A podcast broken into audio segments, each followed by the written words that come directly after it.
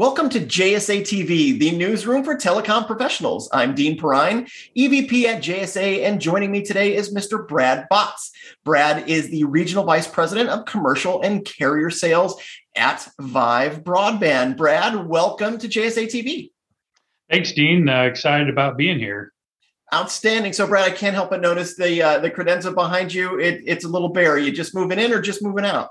Well, we're getting ready to move out. So, uh, you know, our kids are now adults and we're looking to downsize and so uh, in the process of, of that hecticness so we're uh, trying to balance work life at this point I get it. I get it. Well, congratulations on becoming sort of the empty nesters and uh, and living living your best lives. So I appreciate your being here today. Yes, uh, but but Brad, uh, let's go ahead and jump right in. Uh, for our viewers that don't already know, why don't you tell them a little bit about Vyve Broadband and, more importantly, the commercial and carrier sales group? What does the group uh, do, and and how does it ultimately fit into uh, the the Vyve organization?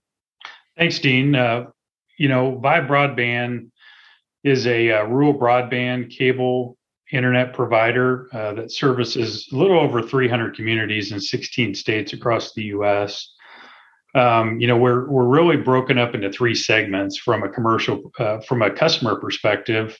You know we got the consumer side the commercial side and then the carrier side. And so i'm obviously involved in both uh, commercial and the carrier.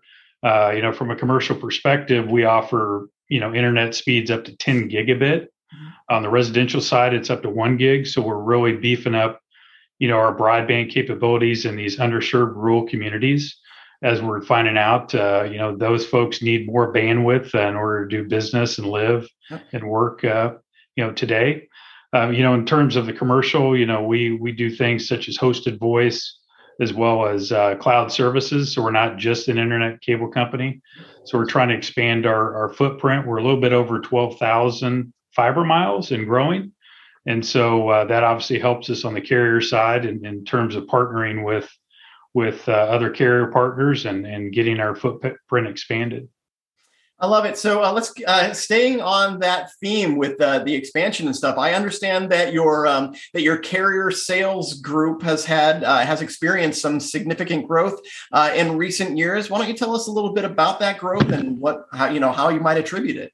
Yeah, thank you. I, I think you know it's really broken up into four areas of focus. So when I took over the group in 2019, when I came aboard you know we had roughly 20 partners at that time which is which is pretty pretty solid but you know in the carrier space you know you typically want to expand to as many as possible up to 100 so we're at that point where we have about uh, growing close to 70 partnerships now over the last couple of years and that's really done through you know trying to expand upon our existing relationships that we had mm-hmm. as well as really trying to onboard and recruit new partners and really get them to know who Vyve is. Um, so obviously we're in rural communities, so not a lot of folks know about us.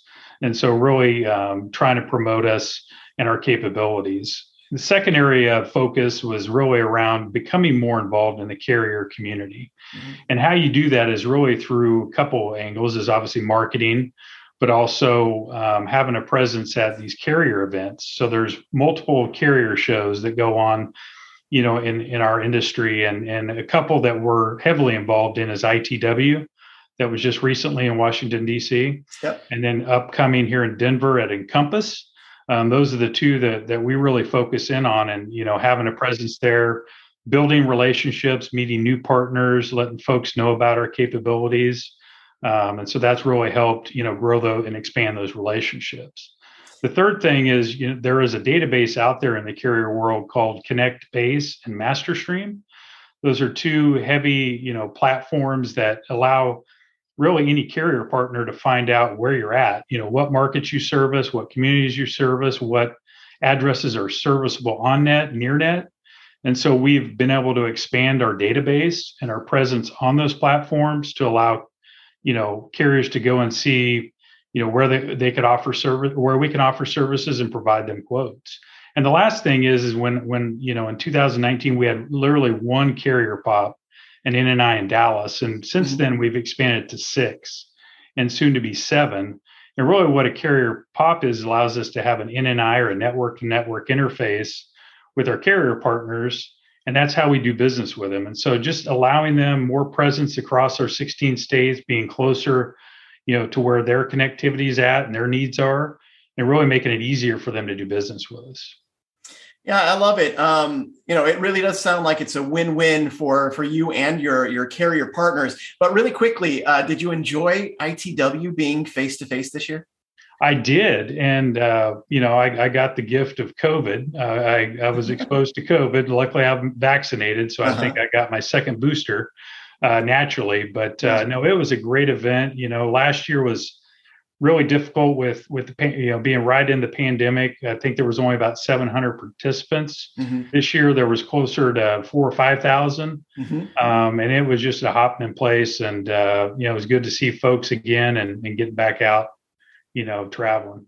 Yeah, yeah, no, I felt I felt exactly the same way with all those people. I didn't actually run into you, but um, you know, it was uh, it was nice to be there face to face again, fully vaxxed, fully boosted. Uh, everything went well for me, so that's that's good. But back to Vyve Broadband. Uh, let's talk a little bit about your network. I have read a great deal um, over really the last couple of months about your fiber ass, uh, access networks, the FAN networks, um, and some great builds and some things that are that are um, helping to bring like like meaningful transfer transformative um, broadband services to some of those rural rural easy for me to say right communities where you guys serve. So can why don't you tell us a little bit about that network and ultimately um, you know its in, it, its importance to the commercial and carrier customers?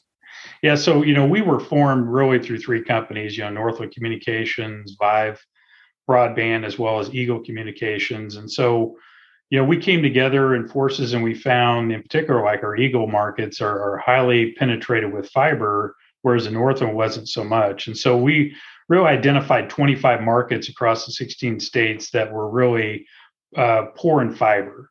Um, and so we beefed up that infrastructure, gone ahead and proactively built out the networks. Um, you know, obviously the pandemic taught us that more people need more bandwidth, both at home and at work. And so there was just a, a, a huge pent up demand uh, for fiber and gigabit speeds. And so we were able to get those investments, um, you know, from our investors, and and uh, we're knee deep into activating those fans as we speak. And that just allows us to offer more uh, serv- serviceable fiber addresses uh, for both our commercial and carrier and our and residential customers, um, as well as really help our rural communities thrive with their business um, and and really grow. And that's really what what they were hindered with was lack of bandwidth, being able to expand their business uh, in a, in a digital world.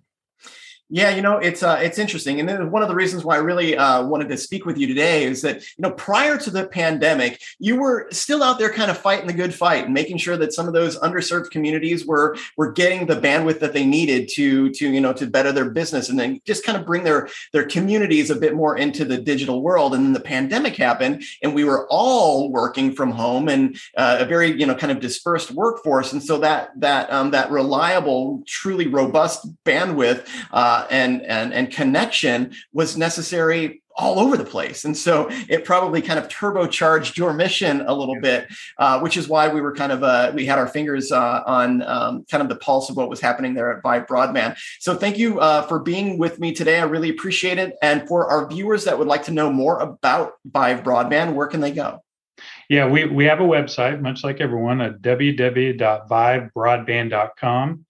And we have a landing page for carrier uh, as well as commercial and residential. So you can get more detailed information there. And obviously, you can connect with me on LinkedIn, uh, and I'll be more than happy to have a conversation with you.